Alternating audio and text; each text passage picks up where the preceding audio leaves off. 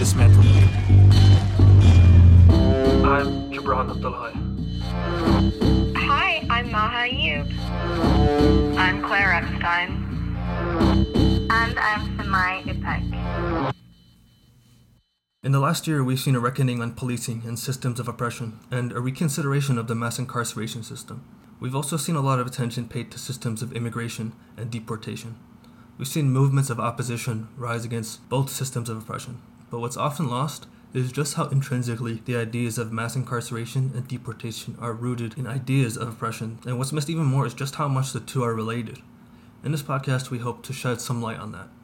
So I guess it's important to provide some definitions before we dive into our discussion. We're basically going to look at the parallels between the mass incarceration system and the mass deportation system. And to define mass incarceration, we can think of it as the modern system of exponentially increasing the incarceration of people. Specifically, we're going to be focusing on the United States of America. And this started in the late 20th century as neoliberal and neoconservative politicians criminalized many nonviolent offenses, ended social welfare programs that reduced crime, and built prison after prison, and increasing the amount of imprisoned people over tenfold since. And it's also important to mention that this system deliberately targets black and brown communities, as evidenced both by statistics, subtle racist tropes of tough on crime politicians, and blatant admissions of their intentions. So we can also say that the United States is currently imprisoning more people than any other body in the history of humankind.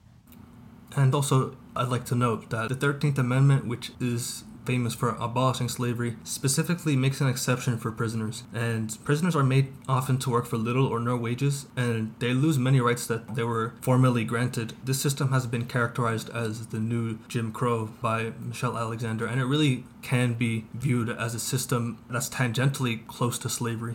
And in this podcast, we're going to continue to draw parallels between the mass incarceration and mass deportation system. Mass deportation refers to the sprawling network of institutions that, in the turn of the millennium, have dramatically increased militarized enforcement of immigration laws. And this encompasses everything from militarized border security to ICE raids to the legal framework of immigration. All of this results in massive numbers of undocumented immigrants being deported to their migrated country, regardless of the reason for fleeing, uh, their ties to the land and its society, and their ties in the U.S. Parallels between the incarceration system and deportation system can be seen in all facets. Particularly, one striking parallel that was brought up was how it's almost a sense of escape as Davis writes, that prisons essentially relieve us of the responsibility of seriously engaging with the problems of our society, especially those produced by racism and increasingly also global capitalism. The same can also be applied for the mass deportation system, in which the idea that locking away a large portion of the US population is somehow going to help the world feel safer in either these ICE detention centers versus the mass incarceration system. If we want to talk about the theory of the prison and deportation as an institution, we can't not talk about the panopticon. And the panopticon refers to one of the first ideological implementations of the prison, where essentially the prison was built in like a cylinder type shape, and there would be a guard tower in the center of the prison there would be a guard station at the top and it would be covered with like a two-way mirror so that the person inside the guard tower could see everything that's going on in the prison at all times. But the prisoners could not ever know if they were being watched or not. This is a really radical idea of surveillance and it goes against what we usually think of. When we think of ideas of surveillance, we usually think of like 1984 Orwell type surveillance, where it's very obvious that you're being watched, and the person or powers that are watching you obviously announce that you're being watched, and you pretty much know exactly when you're being watched. But I think the panopticon is a really more like devious version of that because you don't know if you're being watched at any specific time. You just know that you could be watched at any given time. You don't know who's watching you for what reason. And because of that, you don't actually ever have to be watched. It's just that the hypothetical idea of you being watched is enough to make you change your actions and stuff. Michel Foucault, in his book Discipline and Punish, states the panopticon is a machine for dissociating the seen and being seen dyad. In the peripheric ring, which is the prison aspect of it, uh, one is totally seen without ever seeing. In the central tower, one sees everything without ever being seen. I just wanted to also add on to that and say that this mechanism um, and the idea of the panopticon kind of automizes and disindividualizes the power. So the power has this principle not so much in a person or a guard, but it's basically a gaze. It does not matter who exercises the power, and it does not matter what motive animates him, as Foucault uh, states.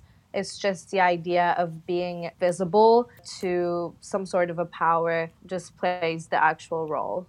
And in thinking of a faceless surveillance state, I think of Foucault emphasizing the principle of like central inspection and the impetus to like change behavior or the goal I guess of the panopticon as as a structure is for the inmate to like police themselves for fear of punishment and that brings in the very corporeal like aspects of not only mental toll that prisons and being locked up can bring, but also a sense of like very physical fear. And with that, I also think of the surveillance state in general and how like the panopticon is not just like a physical prison, it can also be seen in the surveillance state we have today. I was just going to add looking at the surveillance aspect a little bit more, I also wanted to connect how the surveillance itself is unequal. As we've seen, we've seen that, as Davis brings up, so much of who is being surveilled is based on racism. It's a focus on black and brown communities that we also highlighted at the beginning. So, just how even surveillance itself is known to target people yeah, absolutely. And continuing on the topic of the panopticon and surveillance, the history of criminal punishment went from a history of isolated events of really, really like imaginative violence that was kind of like over the top, and this was the system of punishment. We tend to think of the prison as just something that was always there. Like, what do we do with criminals? We send them to prison. And it seems like this is just the way things have always been. But actually, the prison is a relatively new idea, and it only showed up in the 18th and 19th century, where the idea of punishment went from punishing the body with torture and violence to really reaching into the soul of the condemned and really trying to punish the soul and modify the soul into what the state wanted it to be.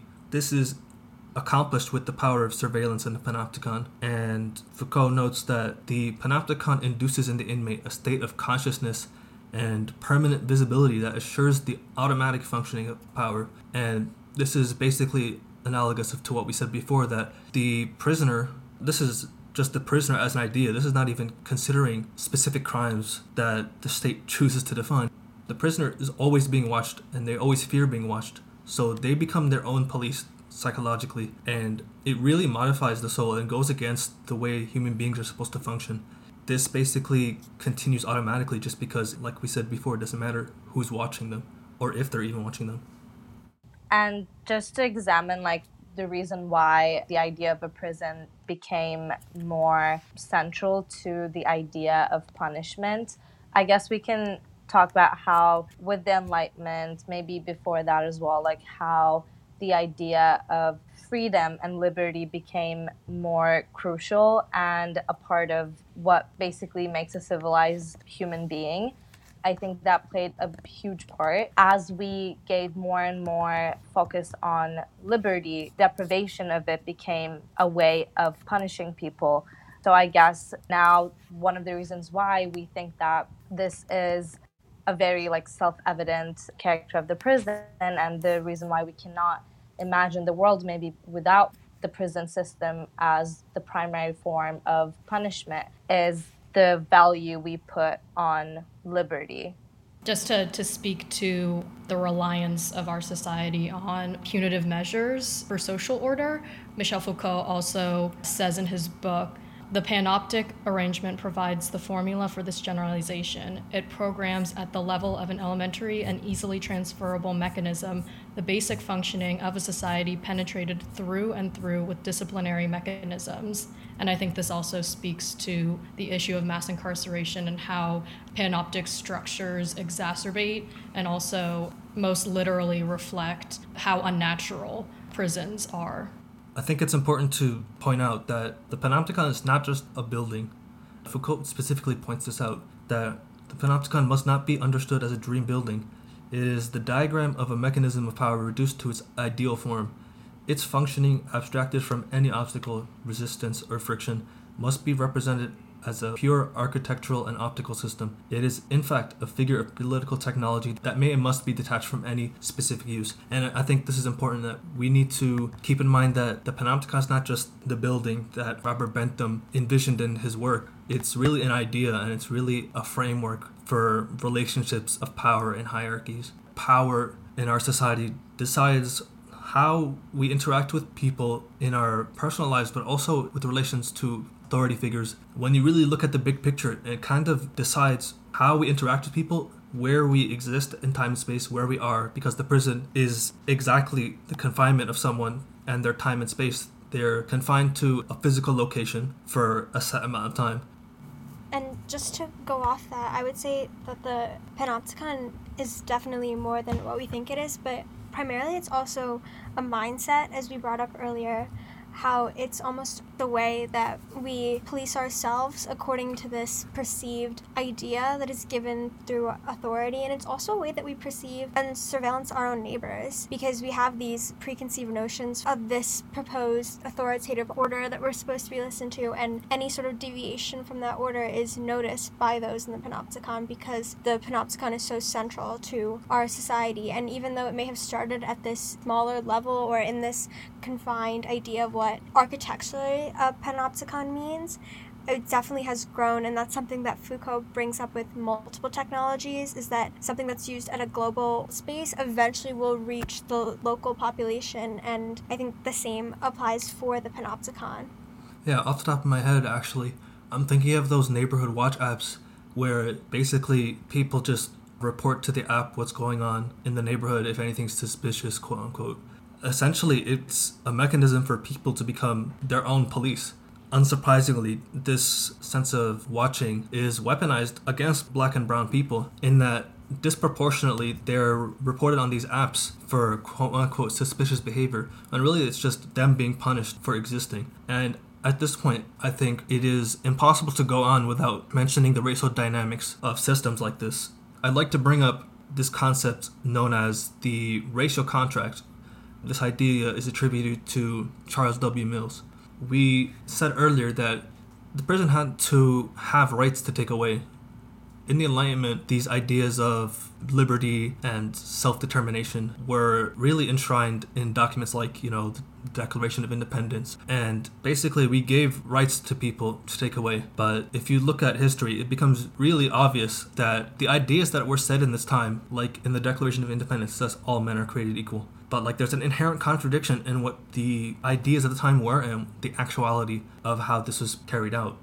This has to be explained somehow. In order for a model to really be accurate, it has to really explain everything that's going on. So, what Charles Mills proposes is there's the social contract, which is essentially the rules and ideas that we agree upon as a society. And most of the time, these contracts proclaim values of equality and freedom and liberty, independence, and we have to really examine why is it that the practice of these ideas have led to the oppression of black and brown people at the same time that these ideas are being preached the way Charles Mills proposes that this can be resolved is that there exists a second contract that's called the racial contract, and it is a contract that exists underneath the social contract. It's an unspoken idea that establishes a dichotomy between white and non white peoples. This is essentially a personhood slash sub personhood dyad it establishes a hierarchy in which white people will always retain hegemony over all aspects of society and culture and oppress non white people. There's basically a hierarchy of people, which is like the hierarchy of different ethnic groups of white people, which would serve to explain why it's a fact throughout history certain groups of white people have oppressed other groups of white people. Italians in the United States, Jewish people in the Holocaust,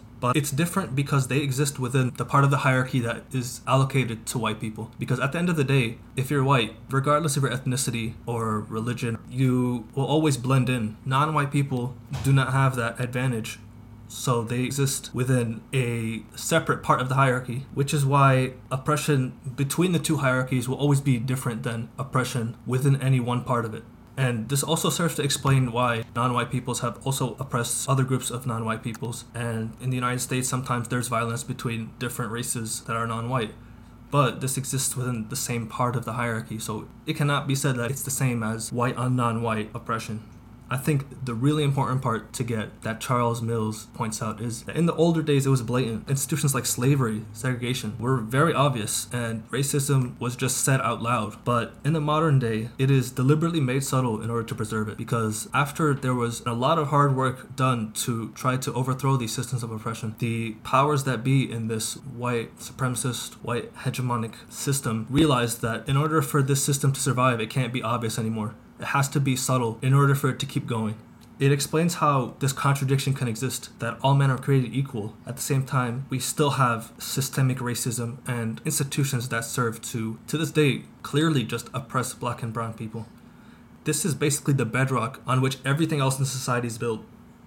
The racial contract serves as a justification for white people in the West, in a societal sense, to mentally justify why they were carrying out atrocities against black and brown indigenous peoples, but still, at the end of the day, be able to sleep at night if you're committing these atrocities against quote unquote savage peoples or uncivilized populations, then it becomes a lot easier to do it. And this is basically why it systemically emerged to reconcile the cognitive dissonance of committing human atrocities but still wanting to view yourself as the moral standard of the world. This system of thinking still exists there's still mission trips that go to African countries to quote unquote go to uncivilized populations and civilize them by basically giving them resources on condition that they convert to Christianity, for example, or extracting resources from Africa in exchange for aid.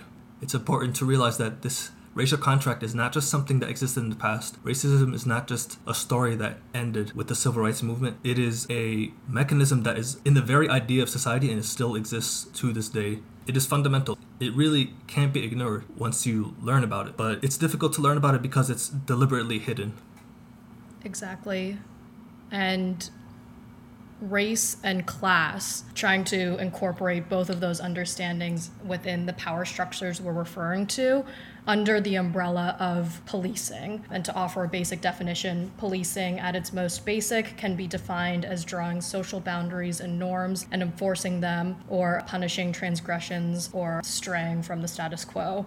And this can mean anything from what we talked about earlier apps today that you can report your neighbors, you can surveil your neighbors with, and then policing as we know it on a very individualistic level, a man in a blue uniform. And since policing itself is characterized by power dynamics and control, the very nature of law enforcement involves them too, and they cannot be separated from their role as defenders of the status quo and its stakeholders. In, in my understanding of how race and class are both essential in understanding everything we're kind of talking about, I guess, I'm going to refer to a quote from Ruth Wilson Gilmore that speaks to both the mass incarceration and mass deportation system in an international context.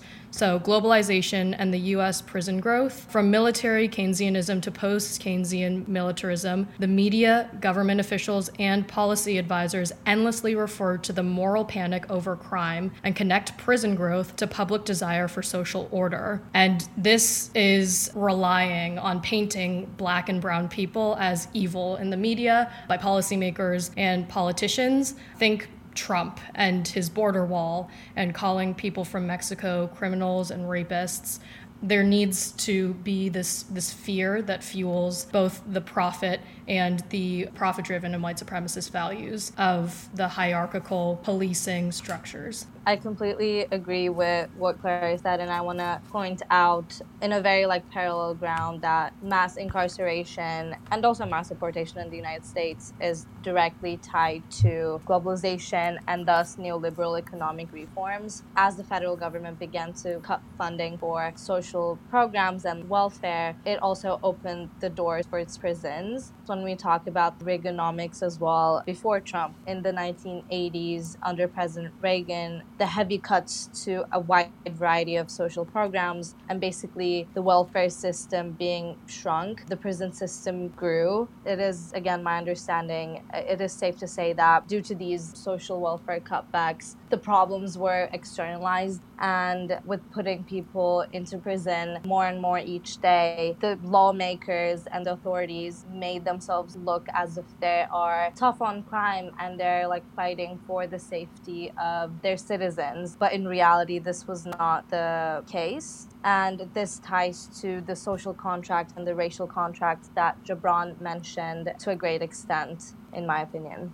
Speaking of neoliberalism the ideas that were started with Reaganomics and the first wave of neoconservatism were really wrapped into neoliberal ideas too and centrist Democrats' ideas of policymaking as well. We can't ignore that in the 90s, politicians like Bill Clinton and even Joe Biden really passed these laws that greatly expanded the mass incarceration system and relied on these tropes of tough on crime and continue to cut social programs. So essentially, the dynamic at play here is the federal government, by cutting these programs, basically creates new criminals, creates circumstances that are conducive to crime. Then they expand the prison system, imprison these people who are more likely now to commit crime because of the extenuating circumstances. And then they pat themselves on the back and say, oh, look at this problem that we solved. And everyone agrees. So the system goes on this is one of the mechanisms that the system basically perpetuates itself. It has to be said that this is also very closely tied to the tenets of capitalism and in its modern iteration this new hyper capitalist implementation of it in that one of the ideas of capitalism is that there always has to be more. It's not enough to succeed again. You have to succeed by more than last time. And it has to go on and on and on with no end. And the system kind of eats itself in a way.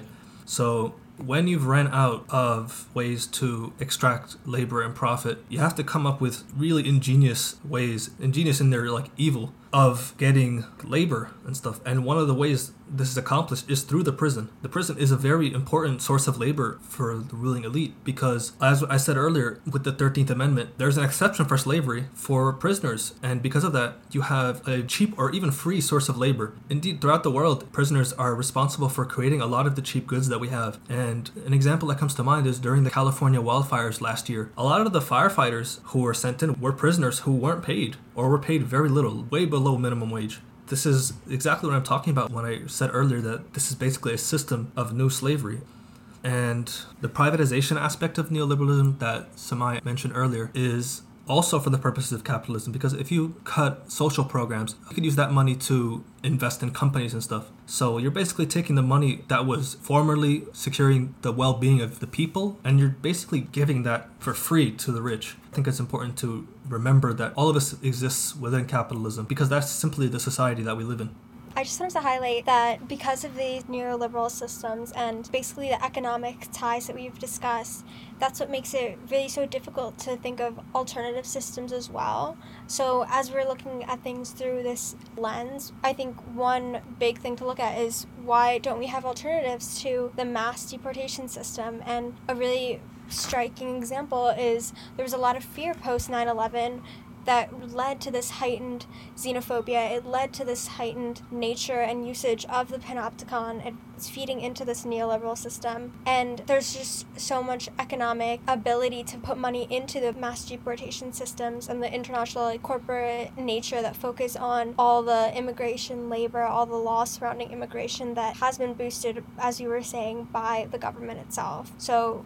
that also ties into what makes it so hard to look at alternative systems to both the mass deportation system and the mass incarceration system. Thinking of neoliberalism and how, in my opinion, it is more insidious than like neoconservatism, both being fueled by industries that profit off of destruction of both land and people. I think of to how communities of color bear the brunt of all of this because their lives and their labor are seen as disposable. And that's a point that Tanya Golash-Boza argues that the mass deportation of, like, specifically men of color is part of the neoliberal cycle of global capitalism. So, mass deportation as, like, a US policy is designed to relocate surplus labor to peripheral countries to keep labor compliant. And peripheral in this context meaning uh, what other people would call like developing nations or underdeveloped nations, comparable to the United States, which would be like the core nation, which relies on the exploitation of labor and people of color. And continuing with the ideas that immigrant men of color are like perceived to be expendable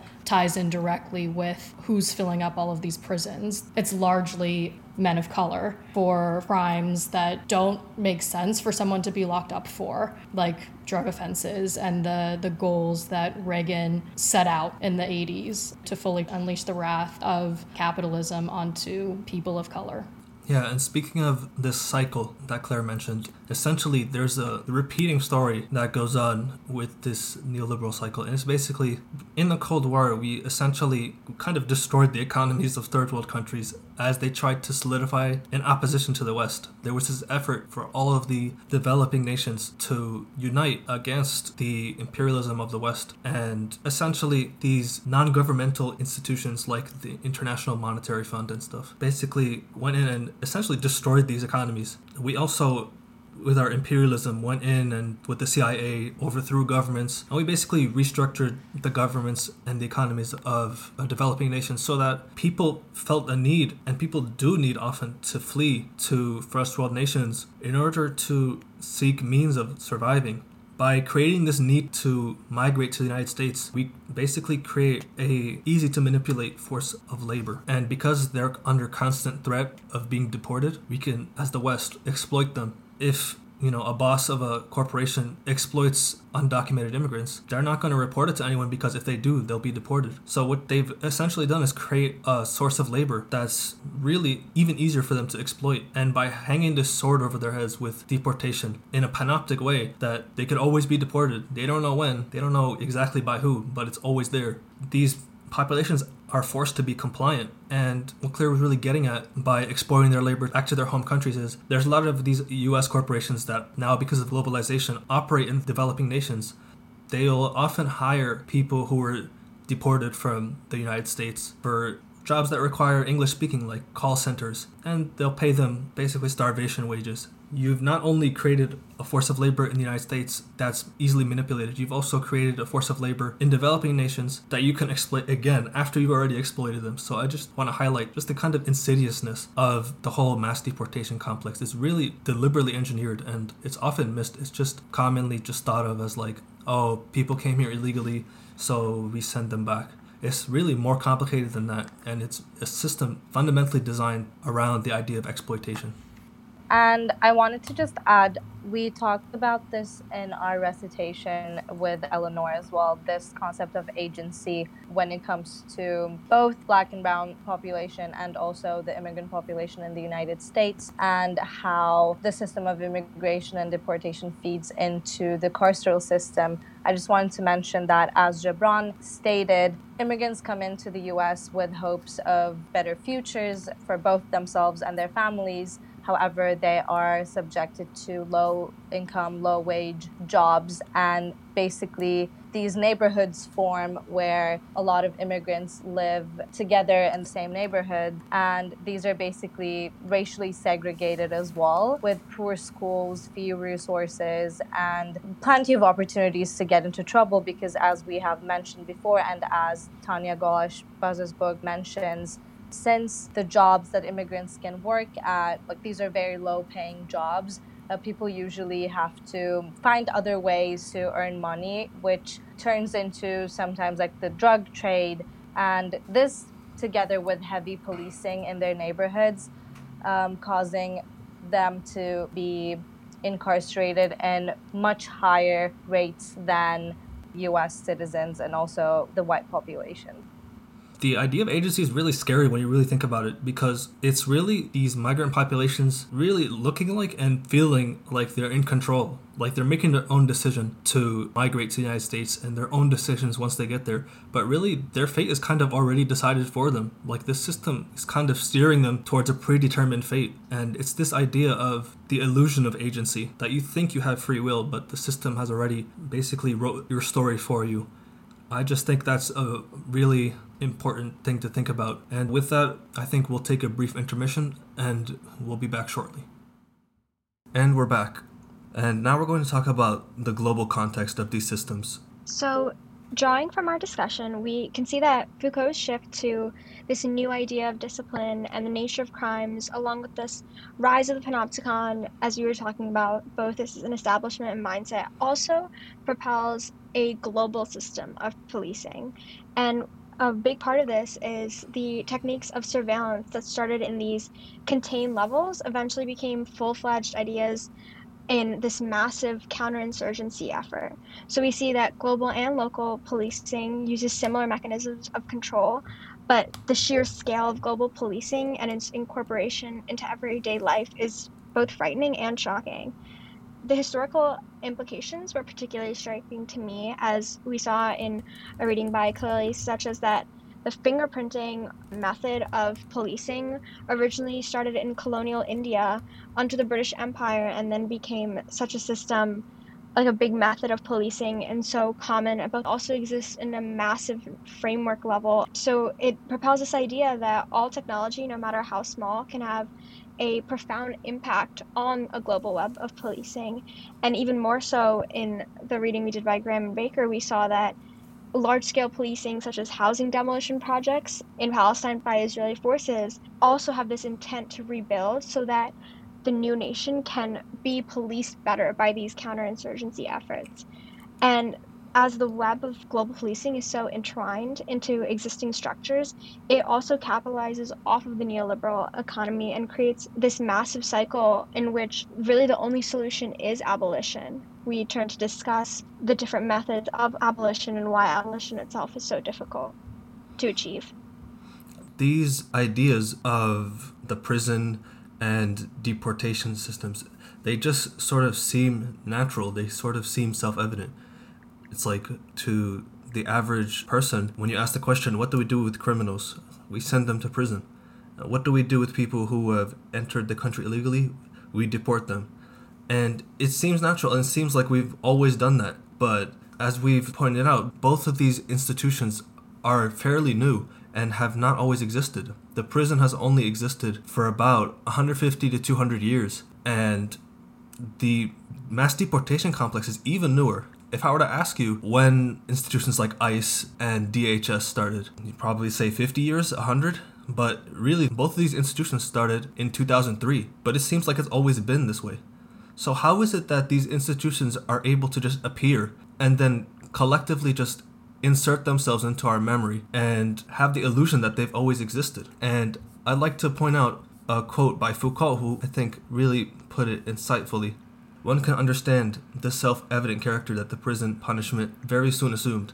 It seemed to have no alternative. We are all aware of the inconveniences of the prison, and that it is dangerous when it is not useless, and yet one cannot see how to replace it. It is the detestable solution. One seems unable to do without. He finally goes on to say that the prison is natural, just as the use of time to measure exchanges is natural in our society. And what he's basically saying is that the idea of the prison and by extension the mass deportation complex were engineered so that they were built on these premises that seem self evident. When you construct these institutions in opposition to ideas that just seem self evident themselves, then the institutions also become self evident. When you build these institutions in opposition to ideas like liberty and freedom ideas that became cemented after the Enlightenment, then naturally these institutions are going to seem natural long after they're established. I also I agree with everything Jabran and Maha said, and I wanted to talk about maybe drawing a connection between the social contract that we talked about and capitalism and neoliberal cycle and how these three concepts relate to each other and makes the mass incarceration and mass deportation systems may be very self evident and unavoidable. So, in social contract, we talked about how, given the opportunity, everyone can uh, work really hard and make sure that they are successful. And tying this to capitalism and neoliberal society, and the United States is the perfect example for this. The state takes limited responsibility for the well being of its citizens, and the state expects each individual to be entrepreneurial and independent. And it basically celebrates people who succeed in this environment. Like, it doesn't necessarily provide any help. And there's a quote, the Tanya Golash's book, Entrepreneurs continue to this day to espouse this idea that if anyone could work hard, they can overcome racism. And this works to blame minorities or immigrants for failure to succeed in this land of opportunity. So I guess the capitalist and neoliberal ideals of how an entrepreneur should create these opportunities for him or herself, putting this blame on individuals and not the state itself or the lack of social welfare or basically anything provided by the government, I think it makes the whole cycle very self evident. At least it makes it seem like it or tries to make it seem like it and makes us believe that the whole system is just unavoidable because it focuses the blame in an individual rather than the state itself. I definitely agree with that. And I'd like to point out that this exists within a system that's designed to produce these outcomes. Just the very fact that these stories exist of, you know, a minority or immigrant beating the odds, quote unquote, points out to the fact that they overcame a system that was designed with these obstacles in mind to their success. And we don't think about that. We think about how they overcame the odds, but we don't think about the odds themselves. That these structural barriers to success exist in the first place and another aspect of this system that needs to be pointed out is that the ideas of the prison and mass deportation complex doesn't actually reduce crime. It's been proven throughout 20th century and 21st century social history. And the mass deportation complex also doesn't reduce illegal immigration. But because these institutions fail to deal with the solutions they're supposedly designed to deal with. We propose these institutions as the solution to their own failures. Like, for example, to trace this line of logic, it's like, oh, the prison hasn't reduced crime, crime is still up. What do we need to do? We need to build more prisons. So the institution becomes the means of solving the problems of the institution itself. And because of that, it just kind of feeds on itself and it's just a self-perpetuating cycle that these institutions grow because of their failure. And it's important to realize that and like be able to stop the cycle and realize that these institutions aren't serving us but they're also responsible for oppression on a mass scale. Angela davis speaks on this phenomenon really well and saying that the process through which imprisonment developed in the primary mode of state inflicted punishment was very much related to the rise of capitalism and to the appearance of a new set of ideological conditions. These new conditions reflected the rise of the bourgeoisie as the social class whose interests and aspirations furthered new scientific, philosophical, cultural, and popular ideas. And all of these ideas, now these are my own words, all of these ideas uh, proliferated globally um, during the neoliberalization of America, therefore, um, all of the peripheral nations that are affected by our economy, often in really terrible ways. So, I guess the question becomes what do we do about all this as individuals, as groups and communities and as a society. And when you think about the fact that these institutions and the ideas behind them themselves are problematic, it becomes clear that reform is not enough and you can't fix a system that's not broken. It's often said that the system is broken, but these systems are performing exactly the way they're designed. They're designed to be and seem broken, and reform is often pointed out as the answer. But Foucault points out that reform belongs to the prison. It belongs to institutions like policing and the mass deportation complex. When these institutions were first instituted, people were debating the reform of these institutions at the very beginning, like in the 17 and 1800s, when they were debating over which form of the prison was best and should be implemented. It was between the Auburn model and the Philadelphia model. Included in that discussion was how will these institutions, how will these prisons reform over time? And it was much the same rhetoric when we instituted the mass deportation complex, in that reform was there from the very beginning. The fact that reform really ideologically belongs to these institutions kind of points to the fact that reform can never really fix these institutions, and it's really just doing the work of the prison and doing the work of the mass deportation complex when we limit ourselves to just thinking about reform the true solution is to take these resources of these systems and redistribute them in restructuring society so that we don't need these institutions and gradually wean ourselves off the dependency on these institutions until we're ready to completely abolish them. It seems like impossible to imagine a world without the prison, a world without the mass deportation complex, but this is deliberate. I'll point to Angela Davis's argument that back when the institution of slavery was cemented in the American South, the common argument against abolition of slavery was, but we can't imagine a world without slavery. And if we had let that idea take hold in us, then we would have never abolished one of the worst institutions in human history. So it's time for us to think bold and think imaginatively and allow ourselves to think beyond these institutions because the people that have stakes in these institutions don't want us to think beyond them. And it's our duty to think beyond them. And this brings to mind contemporary examples and ways we can deconstruct our own implicit biases because so much of this, at least in America, relies on images of black and brown people as criminals and I, I think about especially last year at the, the height of the Black Lives Matter protests nationally, there was the Eight Can't Wait campaign. One of the asks being that police are equipped with more body cams, which would seem to mean that more justice would be served because crimes are being recorded. But as we've talked about uh, throughout this podcast, that is just the continuation of the surveillance state almost, and it provides more funding to the police. And in cases, look at last year, the end of 2020, the murder of Jade Koth in Florida.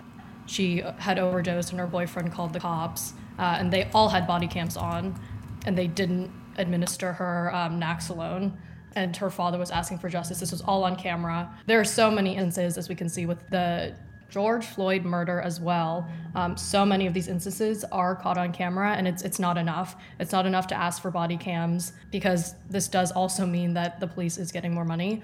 But ways we can actively challenge the systems that we described in this podcast is um, challenging our implicit biases, um, rethinking the conclusions that we might draw, like body cams being the solution, and smaller, smaller action items in your everyday life that are abolitionists that you might not think are like questioning stuff that you see on TV that would defend giving more money to the police.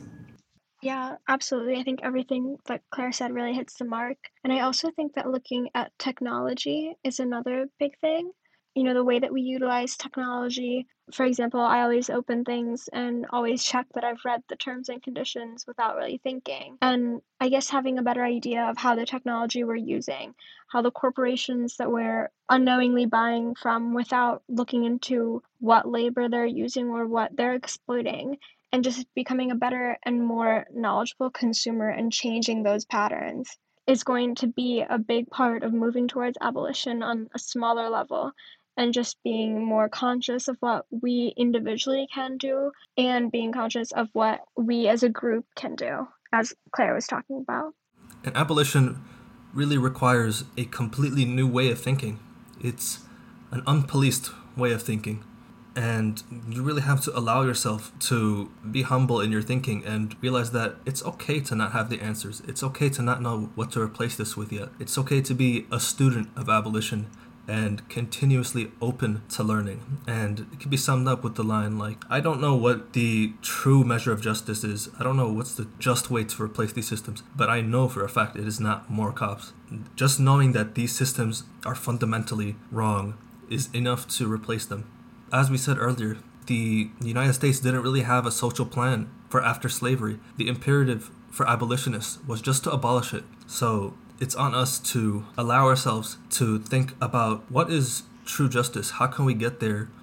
How can we move away from these systems and towards new systems that are just in their ideology is a difficult life, the life of an abolitionist, because it is often like standing against a tidal wave. And Charles Mills indeed says even if a lot of individuals start to oppose themselves to these institutions, they've become so powerful that they're not really going to change much in this current time. But if we reach a critical mass of enough people, you know, having enough disrupting with the means of protest and making it difficult for the state and its stakeholders to continue with these systems, we can eventually move on to new just systems. Because the systems we have now don't actually even give justice, they don't even promise to give justice. They respond after harm has been done.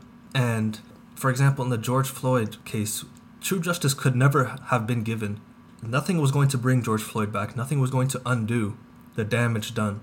We're all fooled into the illusion that by giving Derek Chauvin a guilty sentence, we've given justice to George Floyd.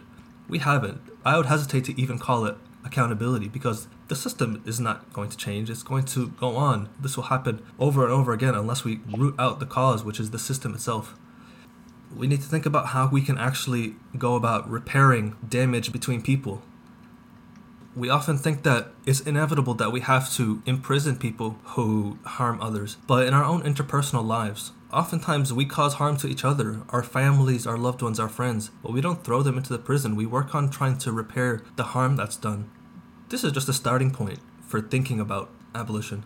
Again, I certainly don't have all the answers, and I think Samai, Claire, and Maha would agree that uh, we're very much students of abolition, but it has to be possible that there's a better way. There must be a better way, and we must move towards that even if we don't know exactly where that will lead us.